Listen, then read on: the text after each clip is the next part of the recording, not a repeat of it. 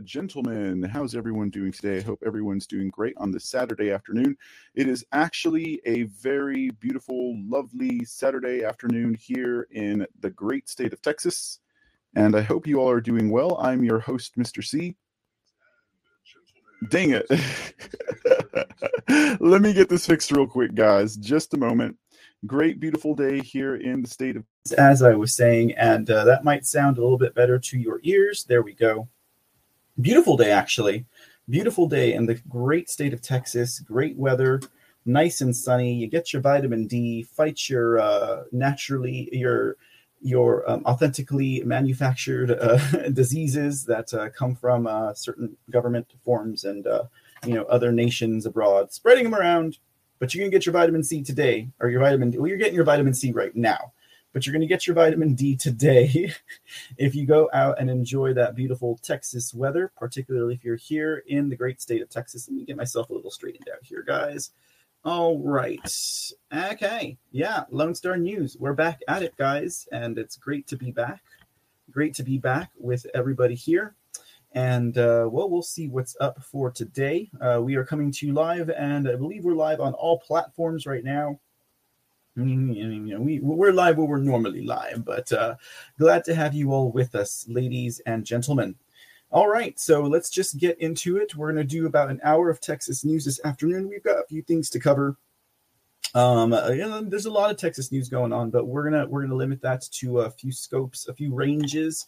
I think probably uh, the most uh, interesting thing that uh, we'll have on the menu for today is going to be um, a little bit of a breakdown of uh, what the way Texas voted um, this past Tuesday, November second. We had uh, we had elections all across the country we had two particularly huge elections uh, that we've kind of spoken about, not at nauseum, but uh, most definitely informatively uh, regarding uh, Virginia and New Jersey, and then also this uh, red wave that came in what the winter of 2021. Was it a dark winter? I don't think for us it was necessarily a dark winter. But uh, definitely for the left leaning liberals, the Democrats, progressives, socialists, and communist sympathizers in DC and abroad, it's been a dark winter. and uh, we'll see how it goes from there. Let me go ahead and get some of my other primaries opened up real quick, guys. Just a moment. Okay. And uh, you don't want to go in here too blind.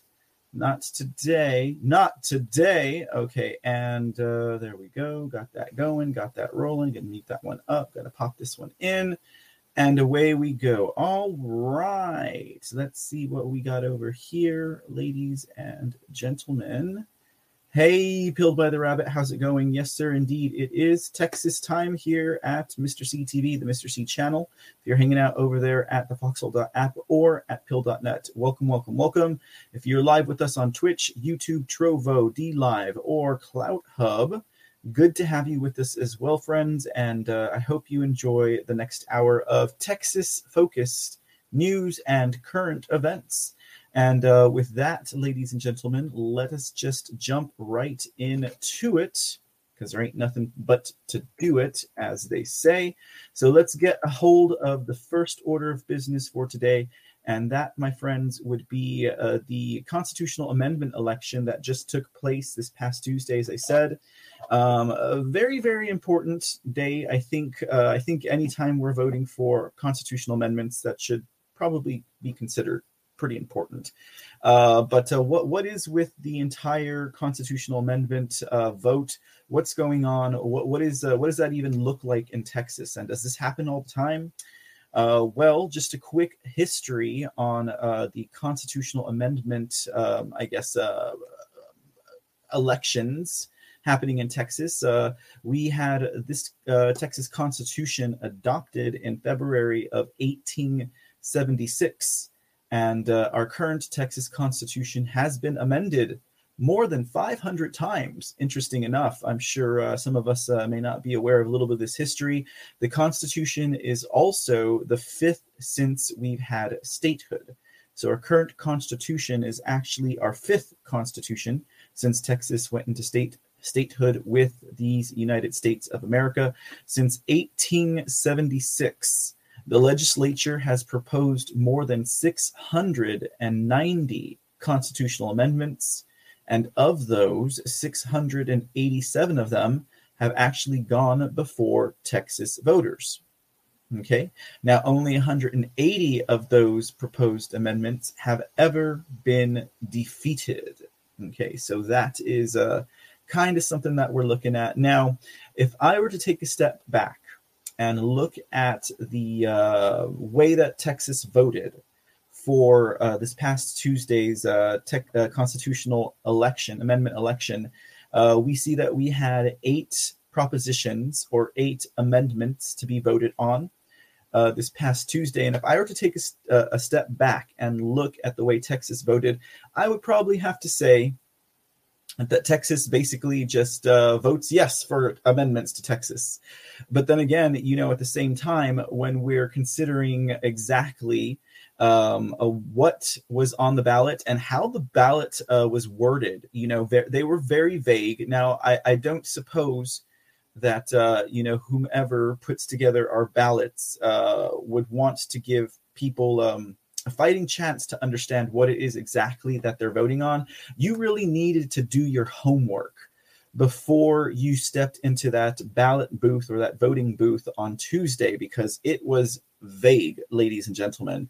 Uh, uh, basically, to the uh, extent of um, uh, Proposition 1, an amendment uh, dealing with uh, changes to um, charity charity charity raffles at Texas events. Period. So you don't know what the change was. You don't know what it involved. incidentally, in this case, it involved um, allowing the Texas Rodeo, okay, to be able to have charitable raffles at their events. And one would wonder, like, well, what the heck is up with that? Like, why are we even voting on the rodeo? And why is that part of a Texas amendment? You know, but uh, here we see uh, raffles, charitable events. Uh, that uh, in in the Texas Constitution, uh, it does make allowances for such types of things to happen. Um, of course, uh, this would involve mostly uh, national outfits, probably even international outfits, like uh, like the National Football Association or you know the NFL or what have you. So the amendment for Proposition One just simply had to do with allowing the rodeo, which is you know a Texas uh, a Texas-based um, um, organization to be able to do quite the same. But again, you wouldn't know that if you hadn't done your research. Um, I think uh, the two, there are probably three extremely important ones on there. Now, Proposition 2, for example, and, and, and I might add, um, Texas voted to approve all eight constitutional amendments on this past uh, this past Tuesday's um, election. They voted to approve all eight of them. Now, I opposed one of them myself personally. Um, of course, Texas voted for it, and uh, that just tells me that they probably either did not do their research or they did not understand it. Maybe Texans think that um, amendments are always a good thing, right, to uh, our Constitution.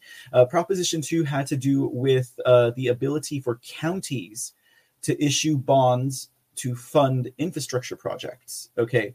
Now, generally speaking, across the board in every city, every state in this nation, uh, we tend to deal with a very corrupt local government, okay? Or we tend to deal with a very wasteful local government.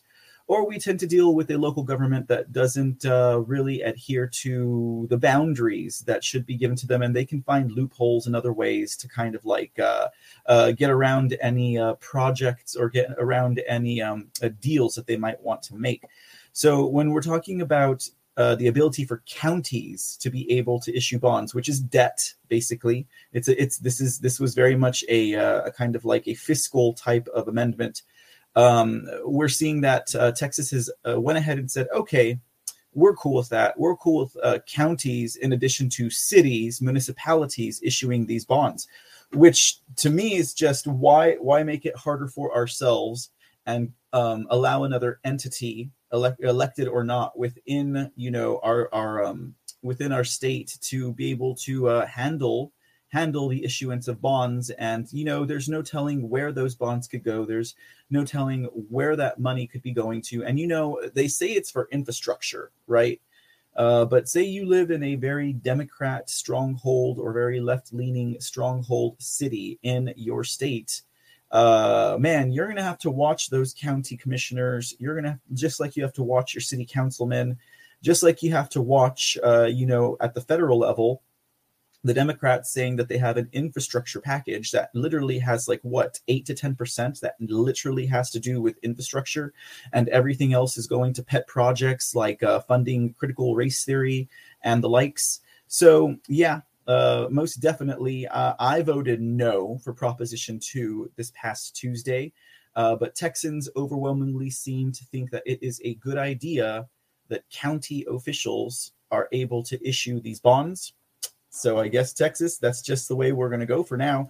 And uh, well, it's going to be a struggle, I think, in some areas, particularly if they uh, find those uh, county officials find a way to funnel these infrastructure funds, these bonds, into other projects that have nothing to do with it. Okay, nothing to do with it. Just going to make our job harder, right? As uh, as a diligent citizen um, who's uh, the watcher of those whom we elect, it's just going to make our job harder um, and we're going to have to uh, rely on the uh, we're going to have to rely on the honesty of our elected officials and that they will actually do what they say they're going to do with this new found ability. Now, the other the other uh, propositions I thought were very important was Proposition three and Proposition six.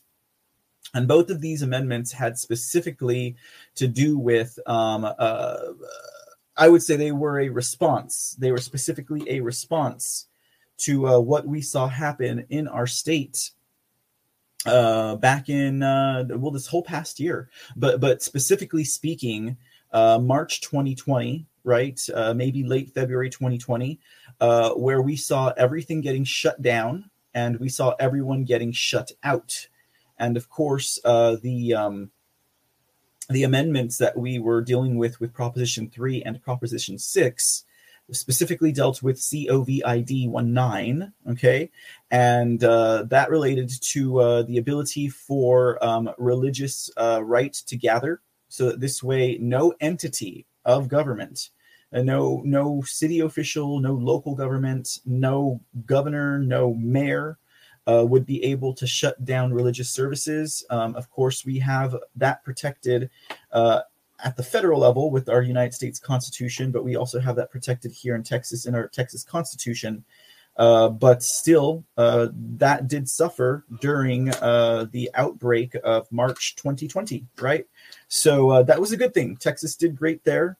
Texas did great. In fact, in Proposition number three, regarding the right for gathering within uh, religious circles, we had a 62.4% of Texans vote for this proposition, which was very good. Uh, not as high as I would like it to be, but still, nonetheless, you had a lot of opposition to this, of course, because uh, there are some people out there that feel that uh, even uh, religions, churches, synagogues, um, you know, what have you, they have no mosques, they have no right to endanger citizens during uh, such uh, outbreaks. Uh, and so, uh, with that in mind, uh, Texas did win for that constitution, which is sad that we even have to have that. But again, considering the emergency powers that uh, were issued to just about every um, um, John and Jack um, elected official during this time, we had to go ahead and fortify that. Now, Proposition number six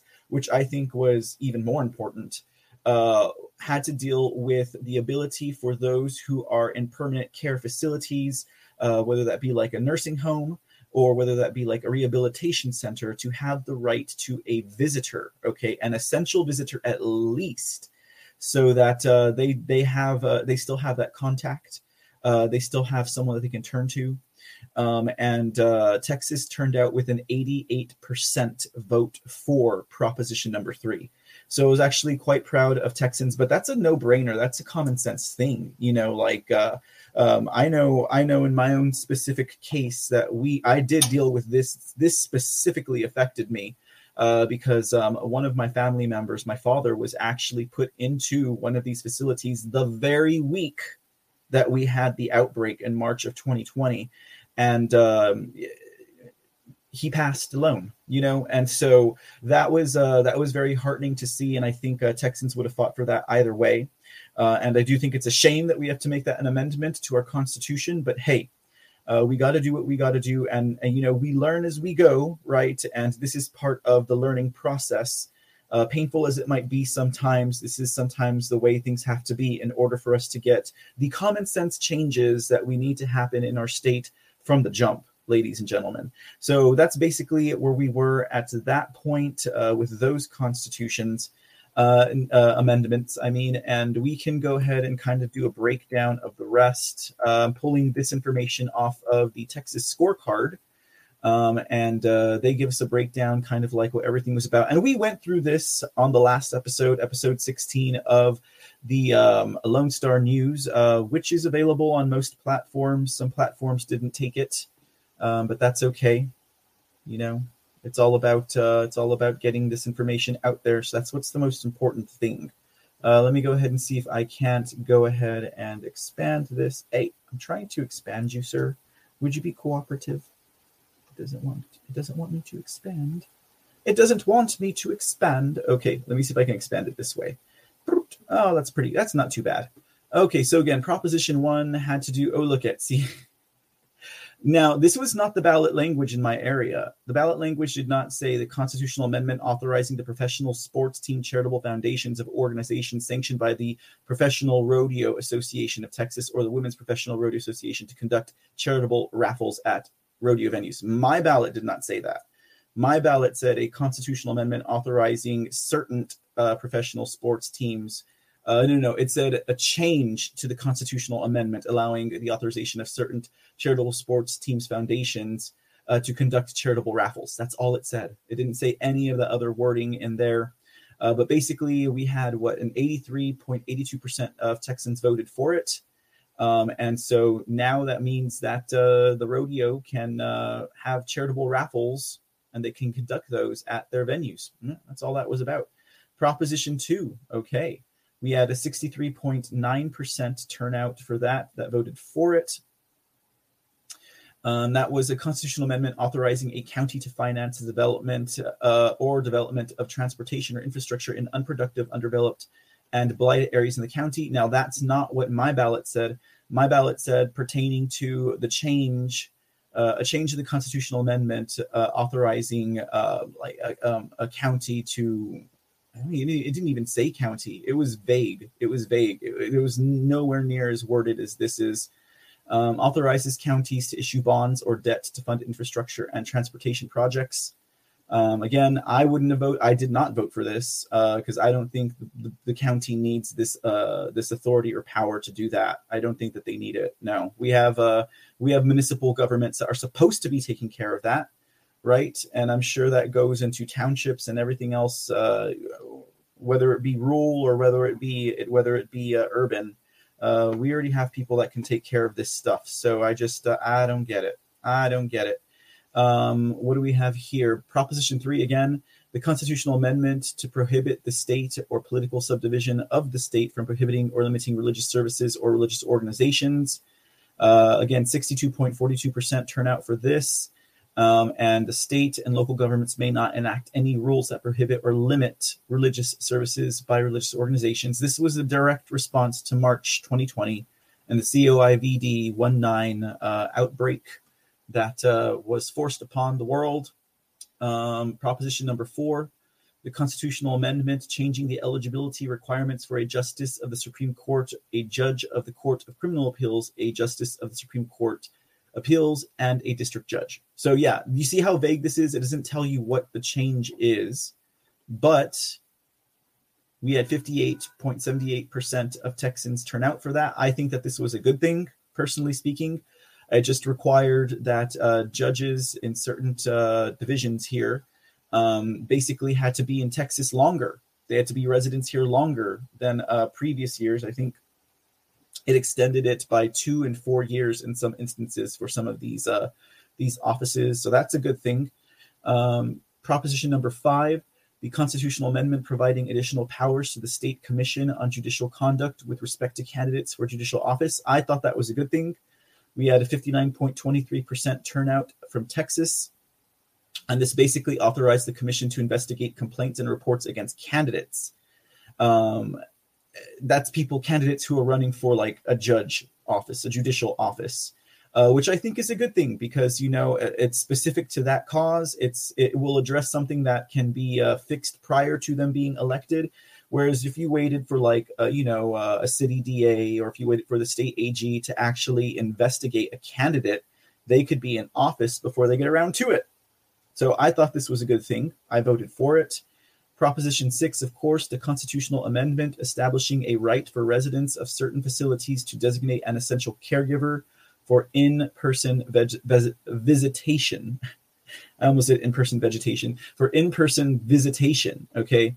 Uh, and that uh, what it did was uh, residents of nursing homes, assisted living facilities, and similar residential facilities have the right to designate an essential caregiver who may not be denied in person visitation. Okay.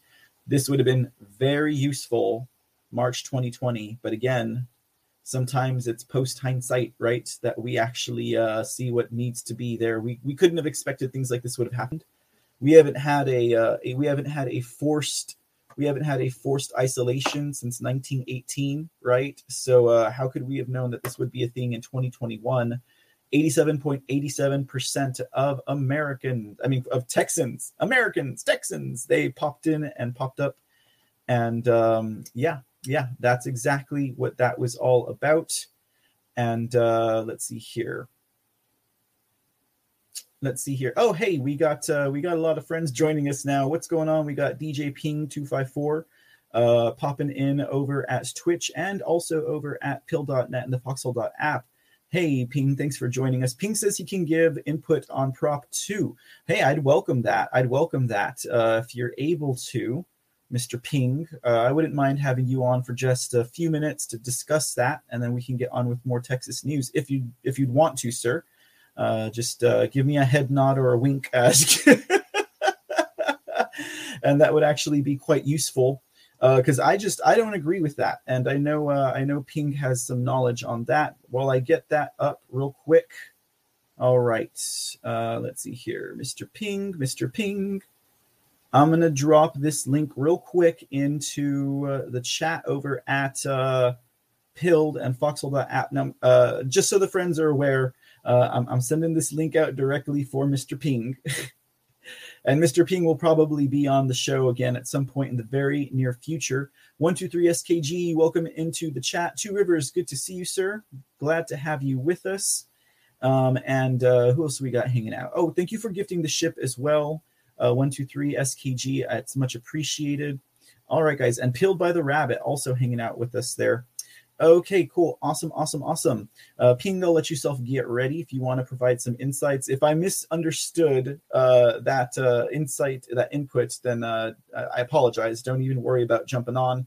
Uh, good afternoon. Good to see you. Hope you are doing well this afternoon. Let me go ahead and kill that screen there. All right. Okay, cool. Uh, let's finish talking about the rest of these amendments here. Uh, we're down to, oh yeah, we got through pop, prop number six. Now, prop number seven and eight was also important to me.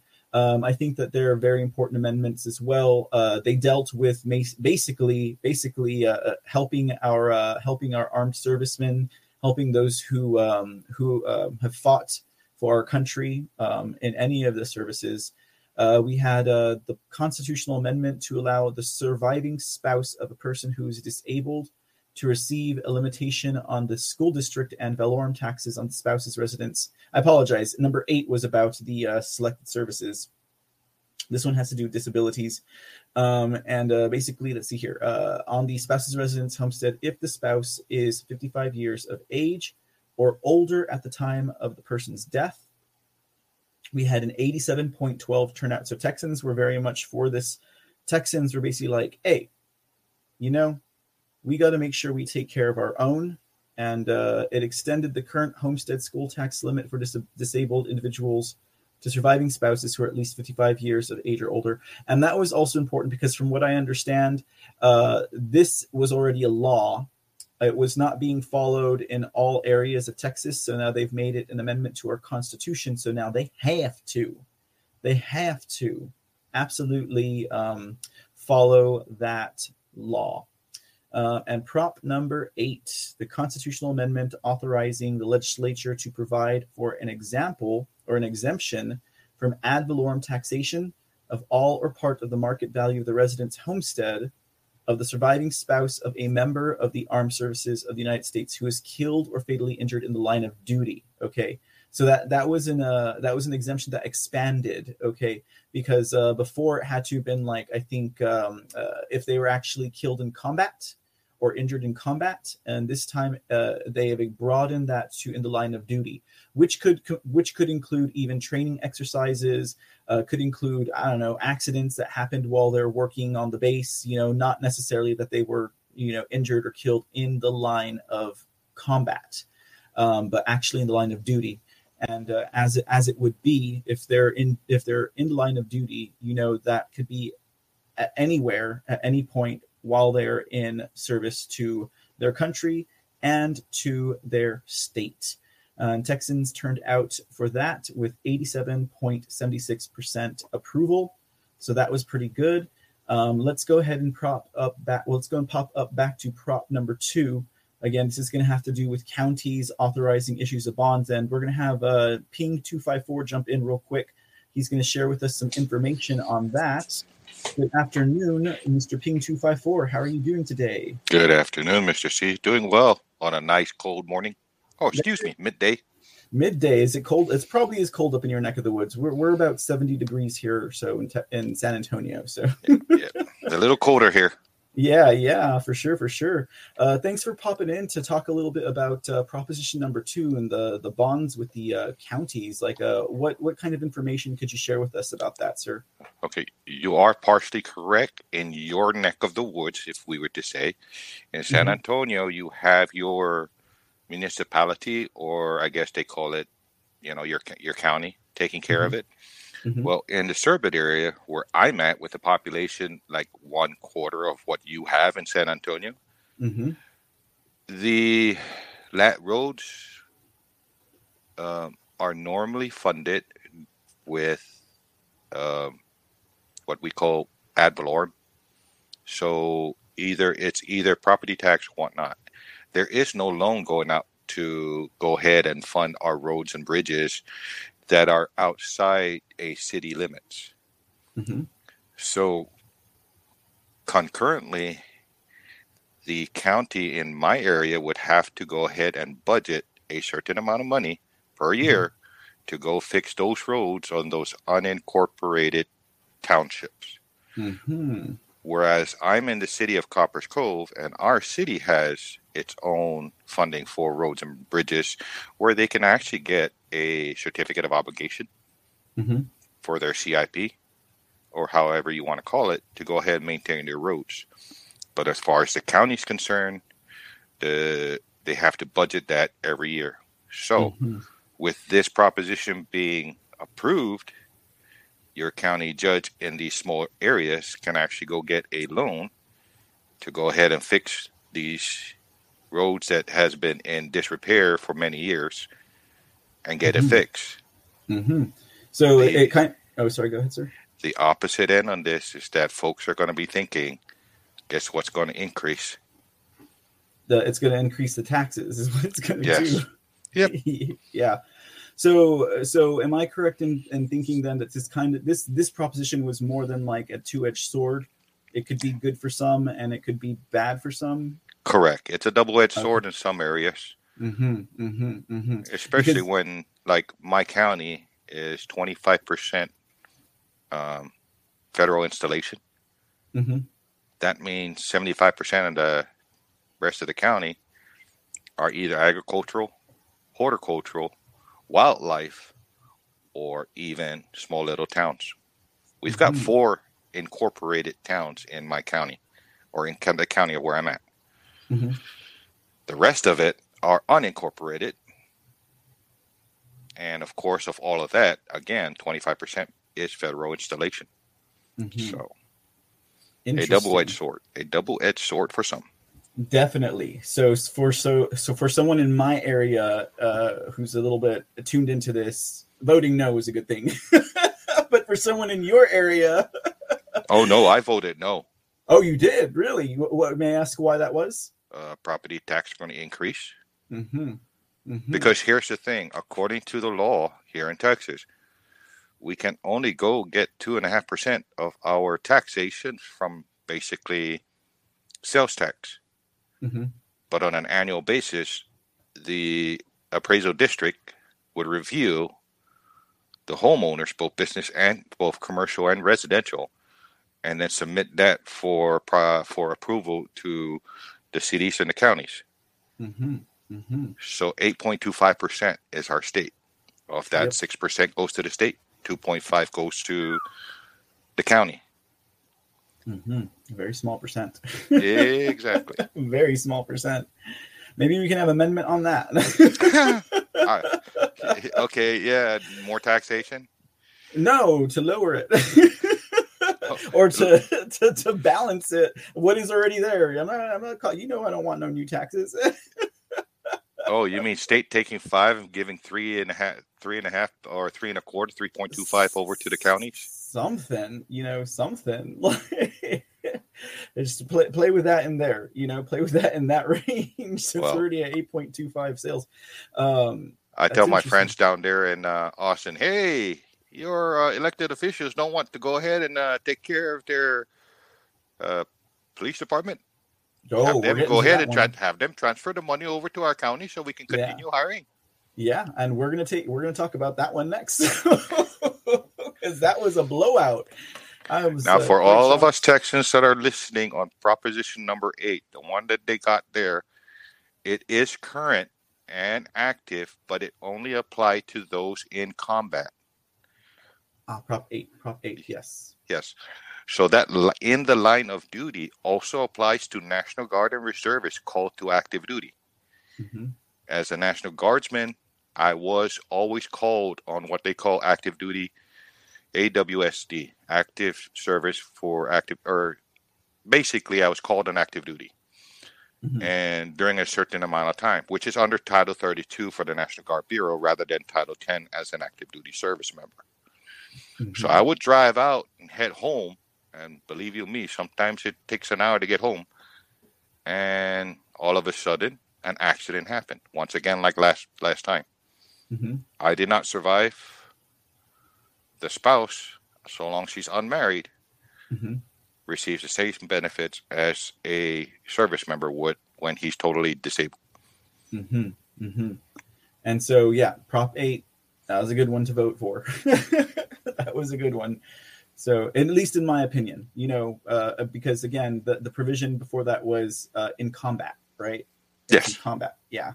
And and here we're seeing enacted. That's a good example too. I'm like I'm like okay, well, training. You know, no, like you know, once you're in you're in duty, if you're in transit, you're called to active duty, right? So uh, that would apply.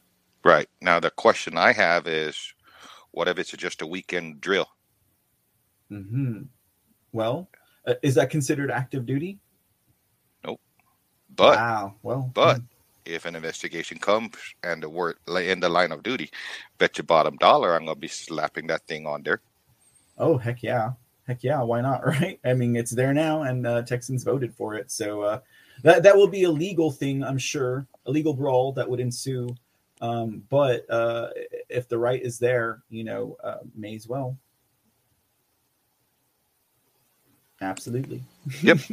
Well, thanks for taking a moment to go ahead and hear my site of how the, I understood it here for the small little counties that we are Mhm. in comparison to a big mun- municipality like yours in San Antonio. Absolutely. I appreciate you imparting that knowledge on us, sir. It makes us all better for it.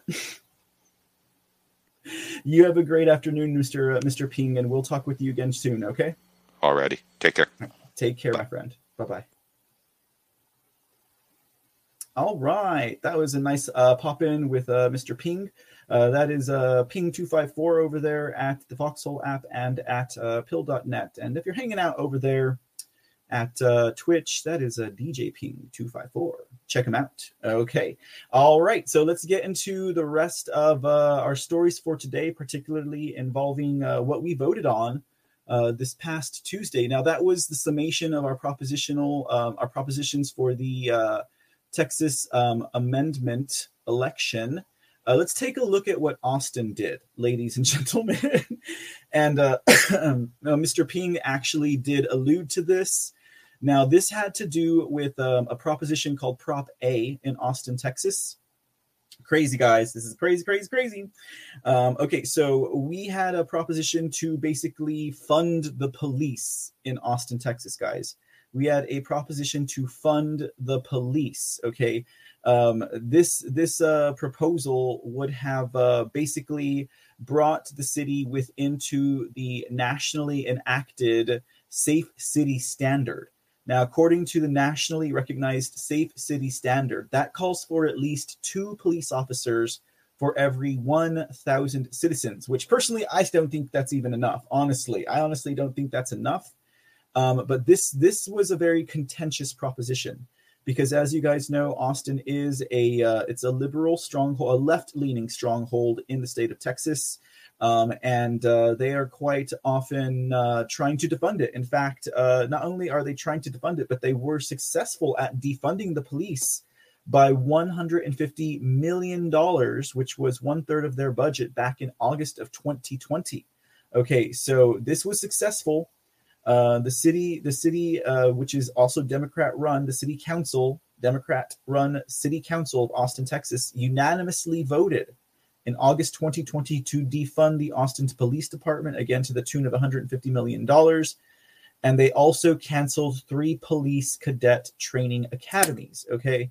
So, um, under Proposition A, they would have uh, basically refunded the police. You know, they would have they would have put more money back into creating an adequate and reformed police um, force, and um, it would have helped their severely short-handed department. Uh, the proposal was defeated, ladies and gentlemen, in Austin, sixty-eight to thirty-two percent. Okay. And uh, here's the sad part, guys. Here's the sad part. And this is what we're talking about getting involved in our local elections uh, but this is also, I think, uh, in part um, how the city or even uh, the election officials, um, the voting officials in in any city handles it. Uh, is it is it because of negligence or is it because Texans don't care or is it because Austinites don't care? I should say because in Austin, for this election on Tuesday, only 22% of eligible voters turned out to vote, guys in Austin, Texas, for the November 2nd Texas Amendment elections, only 22% of eligible Travis County voters actually showed up to the voting booth, guys. That is sad, sick, and pathetic. Okay. Now, I'm not judging them, but that is still sad, sick, and pathetic, guys, that no one showed up to vote for this. So, with only 22% of eligible Travis County voters showing up, uh, Proposition A was defeated by uh, by well by sixty eight percent. Now, that tells me that the only people who turned out to vote were the ones who were against this. You know what I mean? So basically, uh, that was that's that's terrible. Now, um, the the reason why this proposition even made it onto the ballot is because in part in large part because we had some proponents of prop a fighting very hard for it. Um, we had a, I think it was a Save Save Austin Now campaign, uh, an organization that was really uh, trying to get this move. This was a citizen-led proposal. Okay, the citizens of Travis County who cared enough about this are the ones who managed to get this on the ballot. Okay, uh, we've seen the Austin Police Department lose hundreds of officers. They've disbanded numerous units. Um, 911 response times have dramatically slowed down or decreased in um, response rate. And in fact, for numerous 911 calls, police officers are no longer being dispatched, guys. Uh, Austin's in trouble, right? Austin's in trouble. Um, that's not to mention that in September of this year, okay, in uh, in September, they had already had a record high um, uh, killing rate in Austin. Uh, they normally have 48 homicides per year. Okay, in 2021, as of right now, they've already had over 80 homicides, which means their average mortality rate, uh, whatever the cause of that might be, as far as killings go, has doubled, just about doubled, ladies and gentlemen, which is quite scary. To me, I see 48, I see 80, I see double. I see double digits there, guys. I see doubles. It's it's just about doubled. Um, there's a lot of things that went into this, guys, that we have to really consider, and particularly if you're living in Travis County. Uh, it's not lost on anyone that uh, George Soros was involved heavily in funding campaigns to defeat Proposition A in Austin, which is like, what the heck's up with that? Why do we have to have big money from New York? Why do we have to have big international, uh, you know, Nazi money coming into Austin in order to make sure that Austin stays unsafe, in order to ensure that there's no funding for the police. Makes no sense. Don't understand why that would be.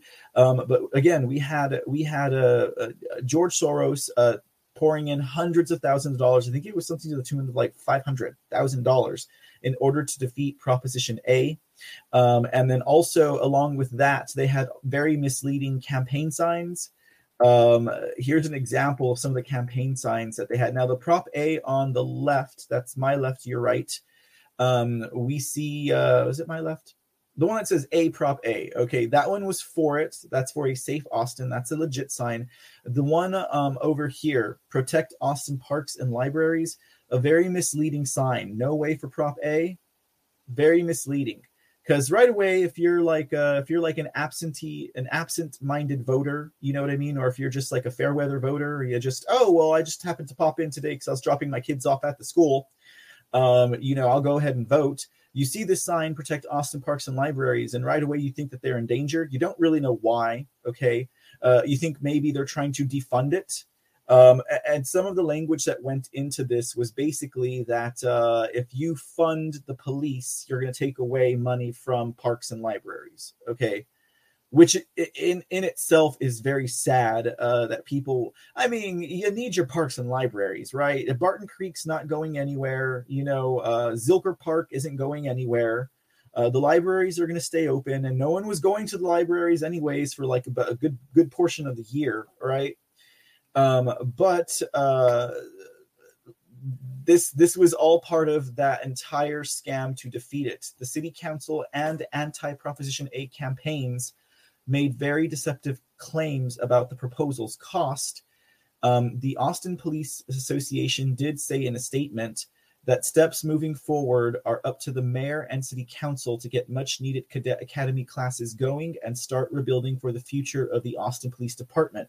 Keeping in mind that Mayor Adler is against funding the police, uh, keeping in mind that the city council is uh, highly left leaning and Democrat, and they have they have self identifying socialists sitting on their city council, ladies and gentlemen. In fact, one of them is supposedly going to be running for Congress soon. So, and these are self identified socialists, ladies and gentlemen, in Austin, Texas. Big problem, guys. How that happens, I don't know, but it happens. Maybe, uh, maybe it has something to do with the elections and uh, how they're not uh, they're not as clean and as clear as they say they are in Texas. We'll take a little jump into that at the close of the show. Um, but there you have it. Um, uh, again, the Austin Police uh, Association does say we kept hearing Mayor Adler and council members say the budget already exists to hire 300 more officers. So they need to get to work and get that process moving forward. They need to save Austin, protect Austin, and uh, and uh, re- and fund the police. You know, refund them, fund them. I don't know how you want to say it, but they need to get it done very, very, very scary times in Austin. I'm like thinking like maybe I ain't gonna move back into Austin until they get their act straight, and we at least have uh, I don't know more than one officer for every ten thousand citizens. No, just kidding. I don't know if it's that dramatic, but they've been bleeding uh, police officers for quite some time. So that in itself is extremely scary, guys. Extremely scary. It's not safe. Uh, and and they also seem to be uh, giving Austinites the um, the feeling that it is safe. Uh, but uh, ladies and gentlemen, when you can't even uh, you can't even respond to nine one one calls with the police and dispatch, uh, and that's slowing down Austin wave San Francisco is happening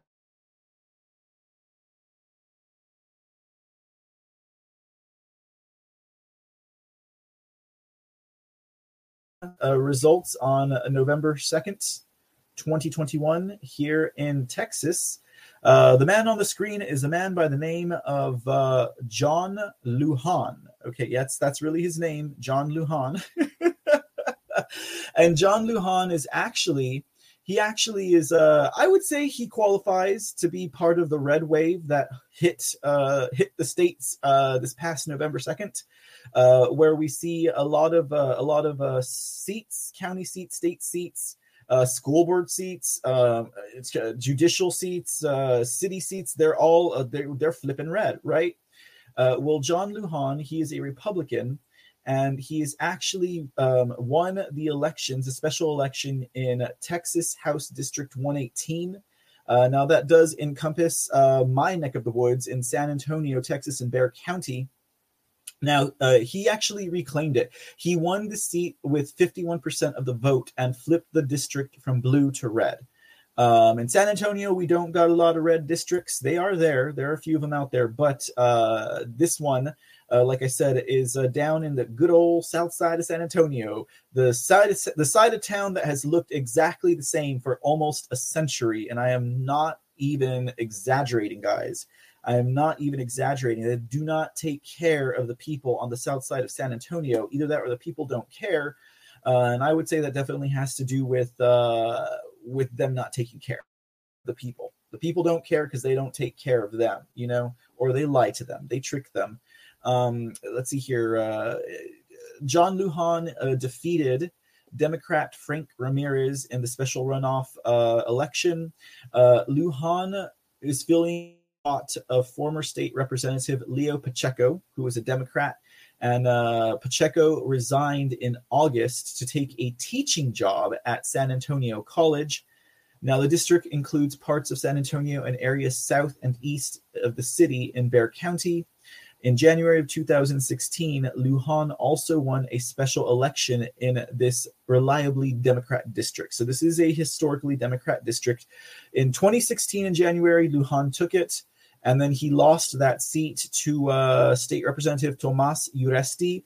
Uresti, guys, is a very old Texas politician name. Okay, I've known Urestis. I even went to school with some of the Urestis, and uh, they are very old blood Texas politicians, guys. Uh, Democrats.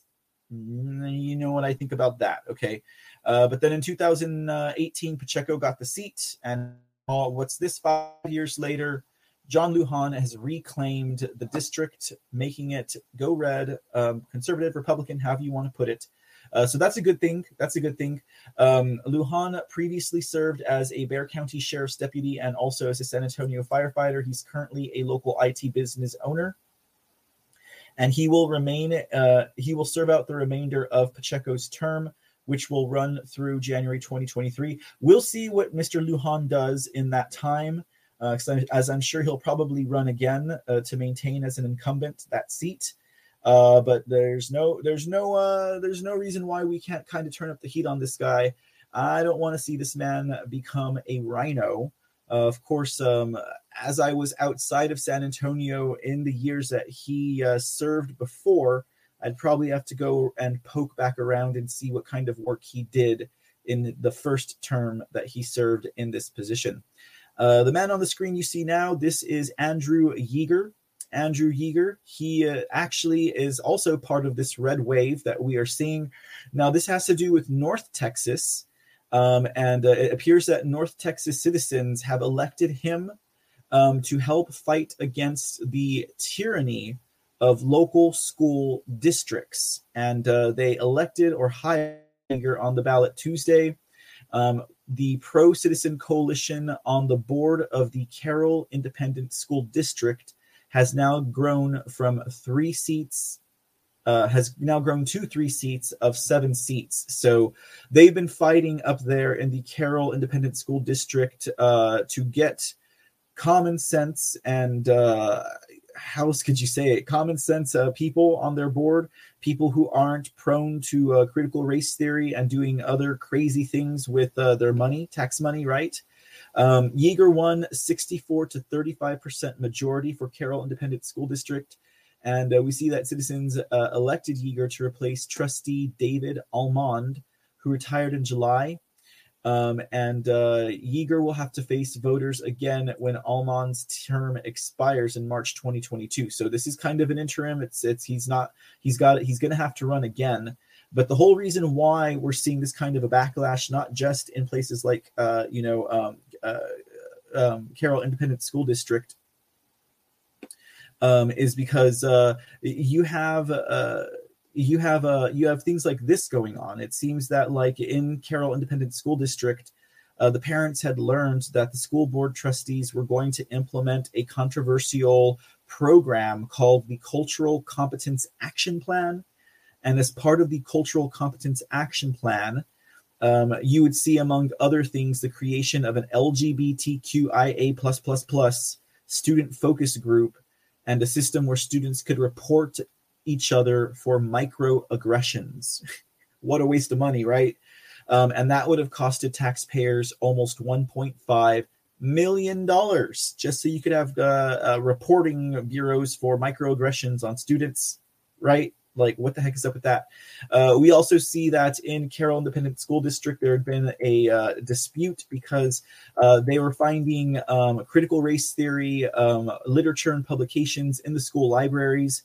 And uh, they were making an issue to whether or not students could take publications home from the school library, because obviously the school district did not want parents to know the type of literature that they were giving to our students. So again, in response to this, and we're seeing this across the board in America, um, parents are standing up and they're saying no to such items as critical race theory and these other uh, useless woke um, uh, programs and things that they're trying to install in school districts. And so you're seeing a red lash, a woke lash, some people call it, uh, just just coming out of the gates and um, and, and doing that we're electing people to get those rascals out of it. Uh, let's see here. 123 SKG asks Does the University of Austin still have its own police department? I'm not aware of that. I know when I lived in Austin, I actually did work for the University of Austin at points. They they still had they still had uh, their own police. Um, I don't know if that would be like a campus police or their own police department specifically but that was that was that was like at least what two to three years ago. Um, let's see here. Skeeterberg says, "Great question. I'm sure they do. When I went to Texas State, campus was like its own little town, like the Vatican. you know, I actually lived in San Marcos as well. One two three SKG says San Marcos is. I lived there for about two years." Um, and uh, I thought, you know, other than it was a uh, zip code seven eight six six six, you know, I thought it was uh, it was an all right town. You know, it was an all right town. I lived in I lived in San Marcos, I lived in Kyle, I lived in Austin, I've lived in San Antonio. Um, so yeah, I'm just a Central Texas guy. I just I I really like Central Texas. Like that's my favorite part of Texas. So, all right, let's move off of this topic. We only got uh, two more topics. First one uh, of the last, uh, we see that um, the uh, Texas GOP is requesting that Governor Abbott form a fourth special session, which I think is pretty nice. I was like, okay, so we finished the third special session. Apparently, there was some unfinished business there. Uh, but now the GOP is actually calling for a fourth special session in the state of Texas. Uh, this is being led by the GOP and also Lieutenant Dan Patrick. That's Lieutenant Governor Dan Patrick, guys. Uh, let me go ahead and expand this so we can just check out their letter to the governor, an open letter to Greg Abbott. Our Republican Party of Texas continues to recognize and applaud your efforts to protect Texas Constitution, uh, Texans' constitutional rights to personal responsibility and medical freedom through Executive Order GA-40, and by calling on the third special session of the 87th Texas Legislature to address um, inoculation um, overreach. As you know, however, no legislation on this topic was passed during the third special session. That's right, guys. There was no legislation passed regarding COVID 19 and inoculations in Texas. Um, it says, since that time, we have uh, seen an ever increasing number of businesses defy your executive order. Okay. Executive Order GA 40 was a stopgap to protect vulnerable Texans, but it alone is simply not enough. We remind you of the party's resolution defending medical freedom and personal responsibility, which urges Governor Abbott to add a ban on private um, uh, inoculation overreach to the special session call and asks the Texas legislature to enact laws protecting Texans from public and private um, inoculation overreach. Therefore, we add our voices to that of Lieutenant Dan, Lieutenant Governor Dan Patrick, and once again implore you to add a comprehensive ban on inoculation overreach, along with other Republican legislative priorities that have as yet failed to pass, to the call of a fourth special session of the 87th legislation, legislature. Uh, the clock is ticking as we seek to protect vulnerable Texans who are having to choose right now between losing their livelihoods or accepting forced administration of a COVID ID 19 inoculation despite your executive order. Of legislation previously introduced, we are most supportive of HB 168 by Representative Brian Harrison. We believe that HB 168, by confirming the rights of Texans to give informed consent before receiving the inoculation, provides a strong legal standing to resist the Biden administration's radical constitutional overreach that many other bills are missing. HB 168 recognizes informed consent, a fundamental principle in medical ethics which empowers individuals to make decisions and depends on an opt in rather than an opt out framework. HB 168 also prevents adverse action or penalties of any kind against an individual who chooses not to receive the inoculation. HB 168 further allows the Texas Attorney General to sue if a person's rights are violated, a critical aspect for individuals who lack that means to take on multi-million dollar corporations. Finally, HB 168 holds a healthcare provider administrators, uh, a healthcare providers who, who administer an inoculation without informed consent liable for damages in an amount of less than $5,000, which provides much needed uh, teeth to enforcement. We need you. Uh, we know you have received tremendous pressure from some in the business community to reject these pro freedom measures. We urge you to continue to stand strong for personal freedom and responsibility against this tide. We strongly believe it is the proper role and function of government to protect our God given rights, not just from government itself, but from anyone who seeks to trample on them. Uh, we would remind the business community if they are fearful of crippling litigation to take shelter under the freedom that legislation like HB 168 offers and not mandate inoculations for their employees. Governor Abbott, will you once again stand with us to defend the rights of individual Texans for whom our Texas and United States constitutions were written? Will you tell big corporations the liberty and rights of individuals always supersede the directives of the businesses that employ them, and that no company or corporation, no matter how big or influential, will be allowed to violate those individuals' rights in the state of Texas? We continue to extend to you our deepest gratitude for joining us in defense of individual freedom and liberty we look forward to your swift and decisive action in defense of the citizens of Texas, and we look forward to a fourth special session. Okay, so we see those are all signed. Hey, hey, how come all of you guys haven't signed on to the Audit All 50 Decertified 2020 Canvas All 50? Huh? Huh? How come we haven't seen any of you guys sign on to this? Toth here? Toth is the only one. He's the only one who signed on. Okay. I want to know why. I want to know why. I want to know why. I want to know why we can sign on for this, but we can't sign on to save our freaking country by auditing all 50. I want to know why. Okay, I'm still very sore about that, guys. But uh, I would expect A lot of us are. Okay. So, anyways, all right, guys, that's going to take us to our last story. Uh, we'll be wrapping it up here in just a minute. Okay, what do we got? What do we got? What do we got? Who do we got? Oh, you guys knew I was going to talk about this man. You guys had to have known I was going to talk to you guys about this one. Okay. so sorry, I just saw that Lieutenant Dan comment in the, in the chat room. Um, okay, so guys, we uh, we introduced you to this man uh, on our previous episode, episode number sixteen of Lone Star News. Now we're going to talk about him again. We're, we're going to talk about him a little bit more. This is uh, Governor Abbott's fifth Secretary of State. As you guys may know, where it comes to secretaries of state, Texans have been bamboozled for the last who knows how many decades. Okay, we've had 48 governors, we've had 114 secretaries of state now. He actually he might be 115. He's either 115 or 114. Okay, what's going on here, Texas? Why do we have so many uh, secretaries of state? You can't tell me that these secretaries of state willingly resign after a year or two.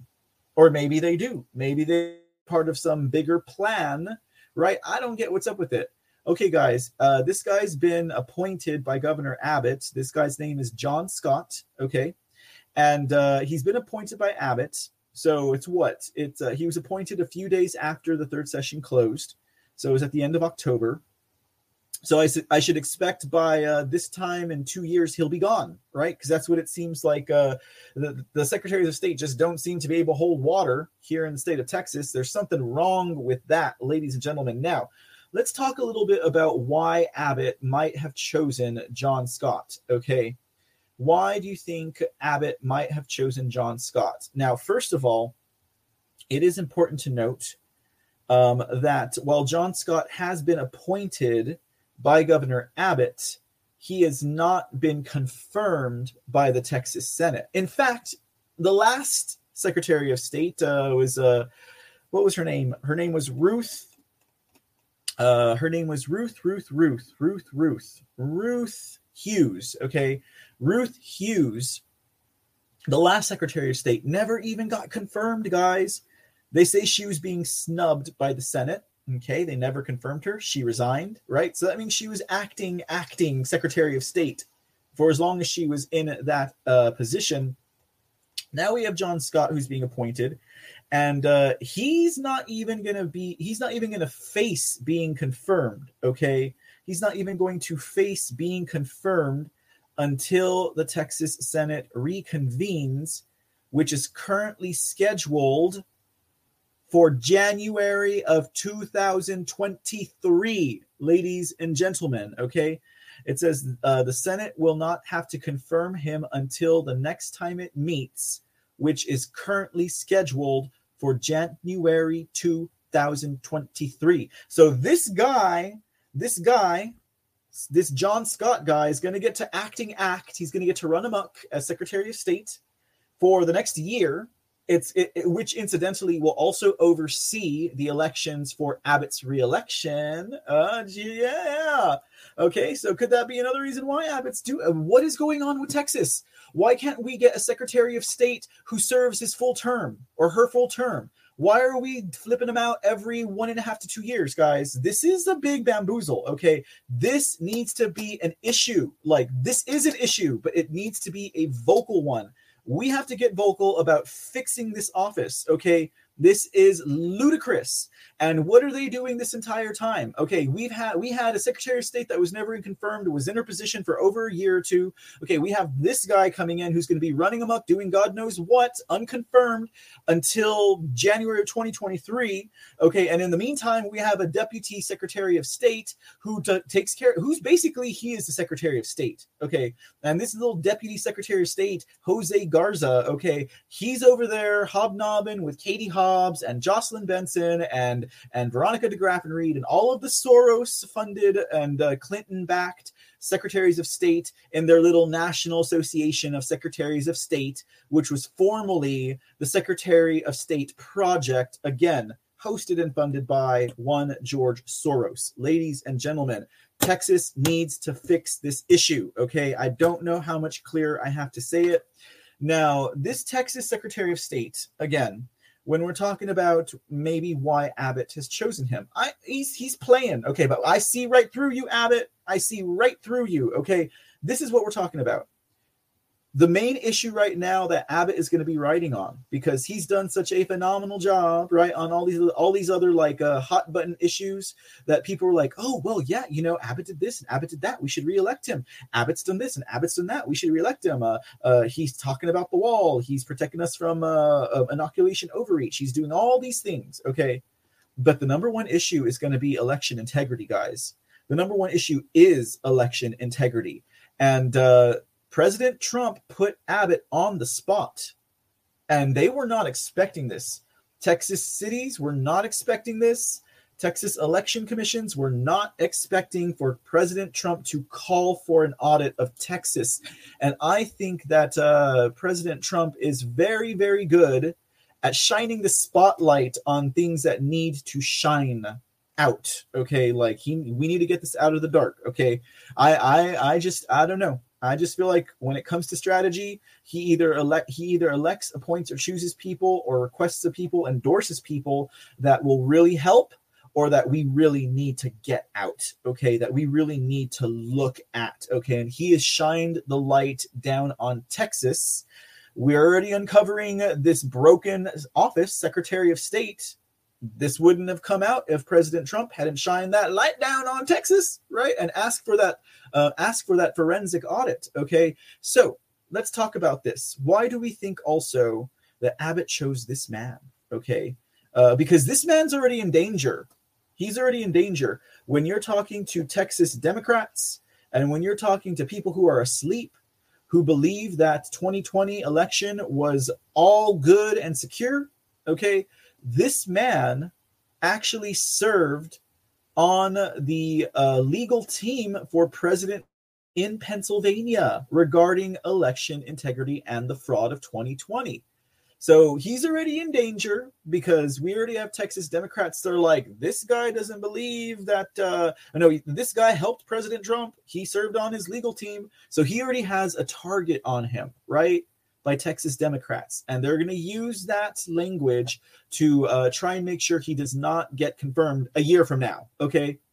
But at the same time, if, pre- if a Governor Abbott is choosing a man who helped President Trump, helped, I say, because he backed off, he backed out of the case. This man backed out of the case but but at the same time he was still a part of the legal team in Pennsylvania when they were having the hearings on election fraud.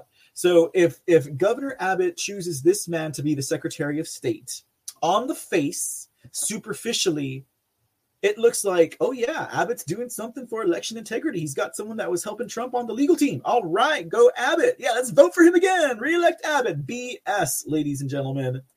In an interview, John Scott said that there is no question that Joe Biden is the president and he has not seen anything to suggest the election was stolen. That's the words of this man, the guy that uh, Abbott currently. You know, Abbott, do you think we're idiots? Abbott, what kind of respect do you have for Texans when you have a turncoat who's uh, you're appointed the position because superficially he assisted on the legal team for President Trump in Pennsylvania and then backed out when they ruled against him? Okay, yeah, this is all fluff, ladies and gentlemen. It's part of this bamboozle. Abbott has no respect for us or this country or this state or our constitution or our elections, which means Abbott ultimately has no respect for our freedom because our vote is our freedom. It's not just our voice, it is our freedom. And if Abbott is going to try and pull a quick one on us, by using some superfluous, uh, pudgy little white soft man. Uh, sorry, that sounded kind of SJW, didn't it? but if he's gonna do that, guys, he does not respect our freedom. Okay, that means Abbott's a commie. He's a RINO. He's got to go. Okay, now when it came to talking, and this is this is what this this this is what this man is here for, guys. This man is being appointed without confirmation to oversee the forensic audit, guys, in Texas. This is why he's here. This is part of the great bamboozling. Okay, this is part of the great con that uh, RINO Abbott is going to attempt to pull over the people of Texas. Okay. Now, when it came to the deputy secretary of state, who's the one that issued the guidelines for our forensic audit. He's the one that said, well, we've already done uh, more half of part one of the audit, and we're going to do the rest next year. Okay, do you guys want to see what Jose Esparza looks like again? Huh? Do y'all want to see him again? Like, oh God, I'm just, I am beside myself with how how I'm so sickened by this entire story, guys. Like, it just it it boggles my mind that this is even who else is talking about this out there? I don't know. I don't pay attention to to Joe Pags or to to Brad Prather or Chad Prather. Are they talking about this? Like I'm I'm very curious to know if they are talking about this because this is important. Like this is a huge issue. Like when you have these really big talk show hosts here in Texas, uh, conservative radio, you know are they even talking about this you know do are they going to force me to listen to their radio program am i going to have to call in and be like hey you realize this isn't a real forensic audit, right? Like, what's going on here? You know, um, it just it disgusts me. It disgusts me to no end, lady. In fact, my stomach's getting upset right now. Okay, so here's the guy. Oh, you can't even see him. Here's the little deputy secretary of snakes. There's Jose Esparza. Okay, there's your little deputy secretary of snakes. He's the one who's been running it this whole time. Every time they have an uh, they have a, rep- they need a replacement secretary of snakes, they send him in. He's the one who wrote it up. Okay, he's the one who wrote it up. Uh, and uh, and and uh, you know, uh, John Scott's going to follow through with that outline. Okay, but now in regards to what Deputy Sec- Deputy Secretary of State Jose Esparza, the little other pudgy one I just showed you, he says he says that the elections in Texas were the most smooth and secure.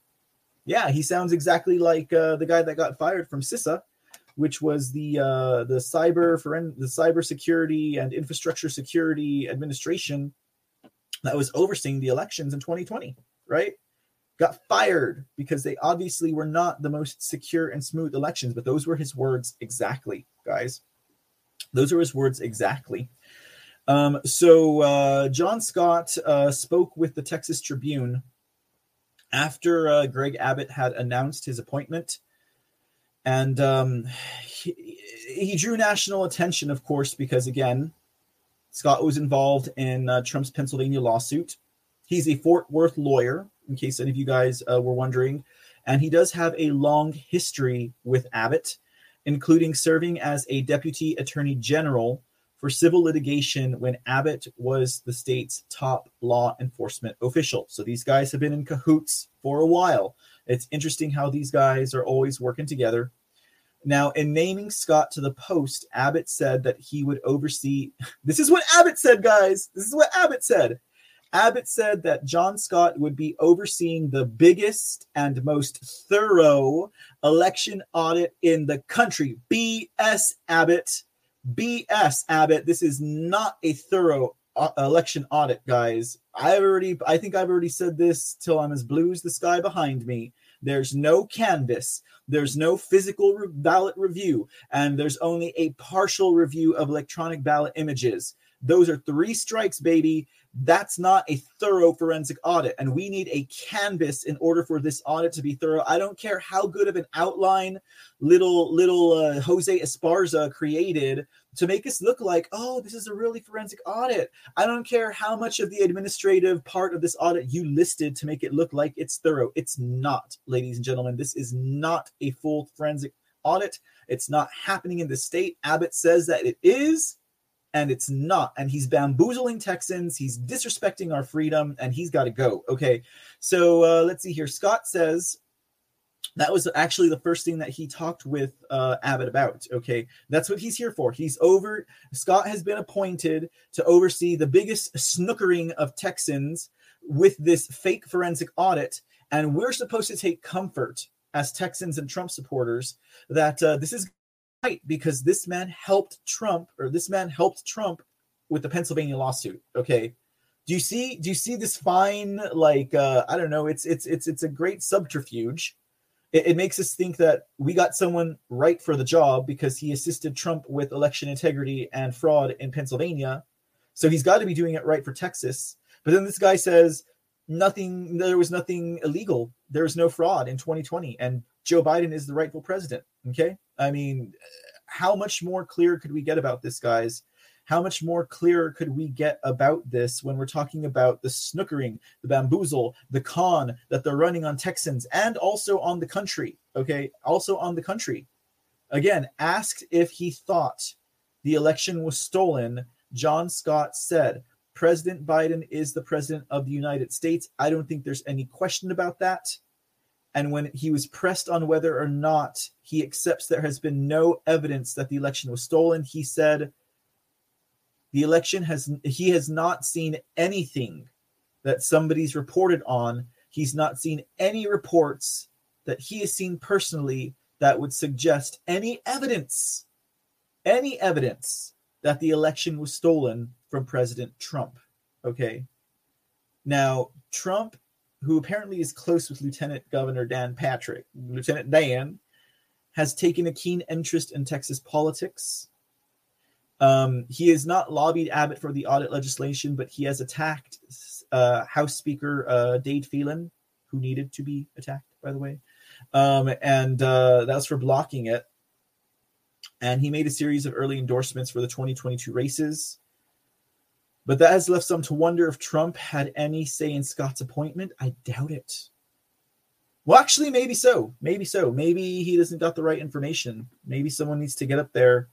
Maybe uh maybe Trump needs a Texas liaison who would tell him exactly what's going on here, guys, because this is BS. I am so PO'd. I'm using so many acronyms today. Because we're not quite in the dark. Okay, guys. So yeah, again, it's it's ridiculous, but this is who we have as an appointment for the uh, Texas uh, Secretary of State. Okay, and uh, let's see, it is uh let's see here. Uh, these are his words. It's a much more full-throated soup to nuts. What kind of phrase is soup to nuts? Okay. he says it's a much more full full-throated soup to nuts evaluation of everything that the co- counties are required to do I guess the difference is the breadth of this one versus in the past, it was very ad hoc and really based upon specific issues that were raised. Again, guys, we're not getting a full forensic audit. That's not what this is. They would have you believe that, and then they're putting uh, they're putting a Trump uh, uh, litigator up there on the stand to make it seem like it's going to be what it says. This is all a great con. Okay, it's a great con. It's a great con he says, "I want to get this audit over. I think I think the counties have enough of enough other things fixing to come up, and I think this state needs to see some resolution on it. I think the country needs some resolution on this. So again, guys, another brief foray into our newest Secretary of Snakes, Texas. We got to get this fixed, guys. We have got to get this fixed because uh, it is darn right ridiculous um, and uh, yeah, well, we should start with El Paso. God, it's like I said last night, guys. If Austin is the armpit of Texas left politics, El Paso is definitely the crotch. Okay, so anyways, uh, Ping, I'm not I'm not sure how long this man's been a Texas resident.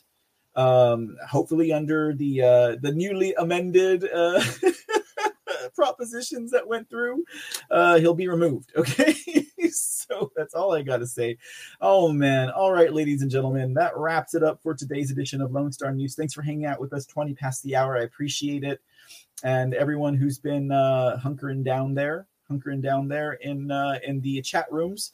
Uh, great to have you along with us. Who was hanging out with us towards the end? Skeeter Burke, D Patriot 1776, 123 SKG, uh, two two rivers, um, uh, Ping 254, Tam Growl. Good to see you glad to have you in the chats with us all and uh, for hanging out. I much definitely appreciate it. Uh, we got to get this Texas these Texas issues cleaned out, guys, especially with the Secretary of Snake's office. I'm about done with it.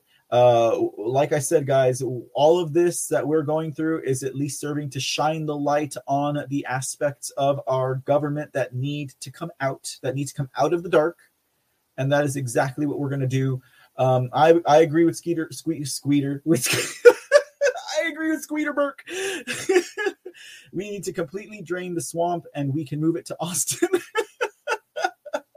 Move the nation's capital to Texas. The swamp is drained. Yeah, I don't know. One, two, three, SKG. We got a pretty deep Texas swamp here right now. We got to get out. We have got to get out. Uh, but yes, yes, uh, that sounds uh, sounds pretty good, guys. Sounds pretty good. All right, uh, let me see. When Abbott was too chicken shit to stand up to the cabal regarding uh, masks last year, I knew he was at least a RINO. He's a RINO, guys. He is a RINO. Abbott is a RINO. And uh, Ping, don't you dare question on whether or not I can dance. I'll show you if I meet you up in December. Okay. okay, guys, we're gonna we're gonna call it a wrap now. Thanks for hanging out. I just released the scratching over there on Pilled and Foxhole. If you're hanging out, there it is for you all. Uh, we will be back tonight uh, with Mr. C in the dark. Um, we'll, we'll we'll see what's up with Mr. C in the dark tonight. I don't have anything in particular lined up. I'll try and keep it light. I don't know if it'll be as light as it was last night. We had a really fun time hanging out last night. For any of you guys who missed it, go and catch the replay. Uh, we had Aurelius Locke and Nick Walls joining us, and and also Java and also Belushi popped in too. So it was a pretty good night, and uh, we'll try and do it again tonight. We'll see what the topics for discussion are. Otherwise, guys, until next time and until the next edition of Lone Star News, you guys have a great afternoon. God bless Texas. God bless the United States. Be safe, my friends. Be safe.